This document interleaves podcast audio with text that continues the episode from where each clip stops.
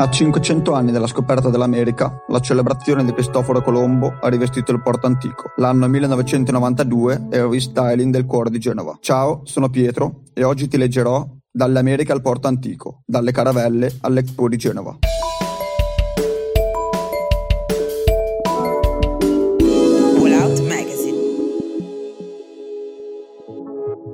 Da qualche mese vivo in Norvegia per motivi di studio. A volte, lo ammetto, penso intensamente ai panzotti e alle troffie, ma non è questo ciò che conta nell'articolo che vi sto leggendo. Spesso mi trovo a contatto con i ragazzi di vari paesi d'Europa. Solitamente quando mi chiedono da quale città d'Italia provengo, devo spiegare dove si trovi, poiché non ce l'hanno ben chiaro in testa. It's about two hours from Milan, on the coast. È questa a volte la formula sbrigativa con cui liquido l'argomento, quando voglio parlare già di altro. In America è diverso. Lo scorso anno ho svolto un programma estivo presso l'Università dell'Indiana e lì più ragazzi, anche dell'America Latina, sapevano delle distinte di Genova. La regione principale era Cristoforo, Cristoforo Colombo. Messicani, venezuelani, cileni e colombiani non ne parliamo. Il paese del resto ha pure preso il nome da lui. Passata la storia come lo scopritore del nuovo continente, il celebre esploratore rimane ancora adesso un biglietto da visita importante per la nostra città. E qui, proprio qui, arriviamo all'argomento principale dell'articolo di oggi, le Colombiadi e l'Expo di Genova. Nel 1992, a 500 anni dalla scoperta dell'America, ha avuto luogo nella nostra città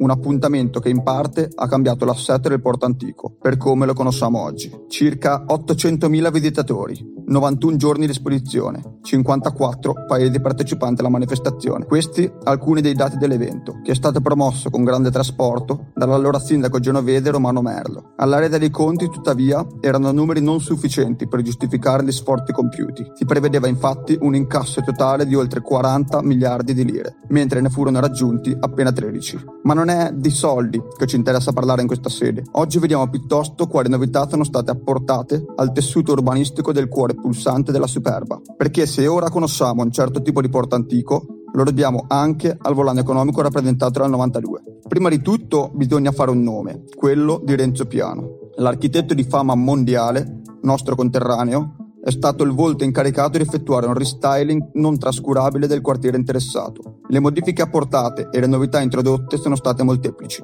grazie a robusti interventi realizzati a partire dal 1986. Quell'anno infatti il comitato eh, che si occupa dell'organizzazione delle esposizioni universali, decide di attribuire a Genova la possibilità di ospitare l'edizione dell'Expo del 1992, insieme a Siviglia.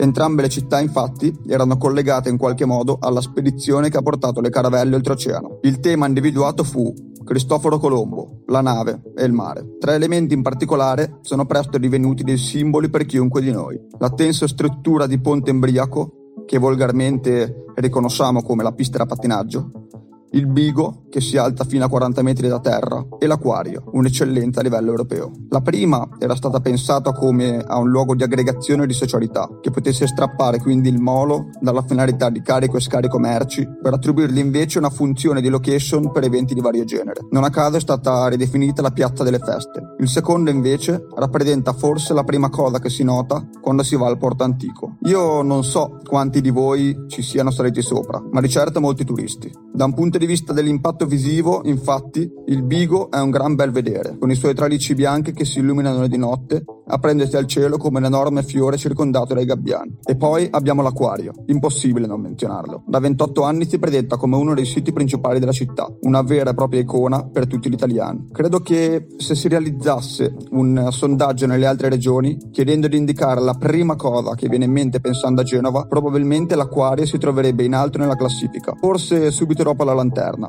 Noi invece penseremo soltanto al pesto e alla focaccia, ma vabbè, questa è un'altra storia. Il complesso di Vasche presenta oggi una superficie espositiva di 27.000 metri quadrati, 12.000 esemplari di animali e circa 200 specie vegetali. È tra i più grandi al mondo, giusto ricordarlo. Renzo Piano si è occupato della progettazione strutturale, mentre per gli interni è stato chiamato l'architetto americano Peter Kermayev, che si può definire uno specialista del settore. Precedentemente, infatti, era stato incaricato di svolgere i lavori per uh, l'acquario di Baltimora nel 1981, per quello di Osaka in Giappone nel 1990 e anche per quello del Tennessee negli Stati Uniti sempre nel 1992, come quello di Genova. L'entusiasmo per l'Expo del 92 ha portato anche ad interconnettere meglio il porto con la città alle sue spalle. È grazie ad esso, infatti, che si decide di prolungare la linea metropolitana così da realizzare una terza fermata dopo Brinne di Negro, presso la stazione di Principe. Ma non finisce qui.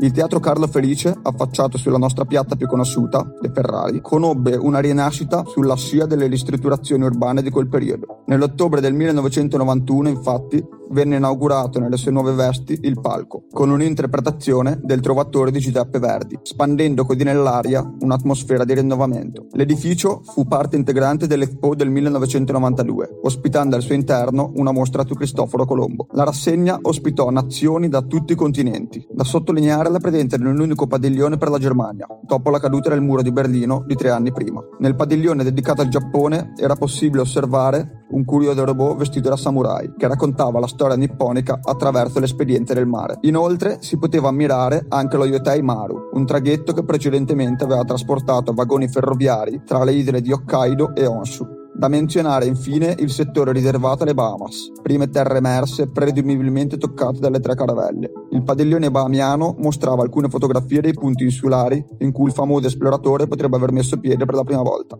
In generale, questo capitolo della storia recente di Genova ha portato con sé una ventata di novità, sufficiente a giustificare un certo entusiasmo. Come abbiamo visto, ha rappresentato una vetrina sul mondo, permettendo quindi una riqualificazione urbana importante. È anche vero però che numerose polemiche sorsero intorno agli sviluppi dei lavori della manifestazione. Questo si può ricollegare con la situazione a livello nazionale. Il 1992 infatti non è stato un anno semplice per l'Italia, senz'altro. Al momento dell'inaugurazione dell'evento, nel caldo maggio ligure, infuriavano ovunque feroci polemiche riguardanti lo scandalo dei Tangentopoli. Il 17 febbraio precedente si era verificato l'arresto del socialista Mario Chiesa e da mariuolo isolato, come era stato immediatamente etichettato dal segretario del partito Craxi, si trasformò nella punta di un iceberg vergognosamente grande, che man mano fuoriuscì a galla. L'operazione a mani pulite divenne familiare a milioni di italiani, svelando l'intreccio fraudolento e perverso tra la politica e il mondo imprenditoriale del paese. Grazie per avermi ascoltato e se vi fossero curiosità o dubbi potete trovare la mail in fondo all'articolo o nella descrizione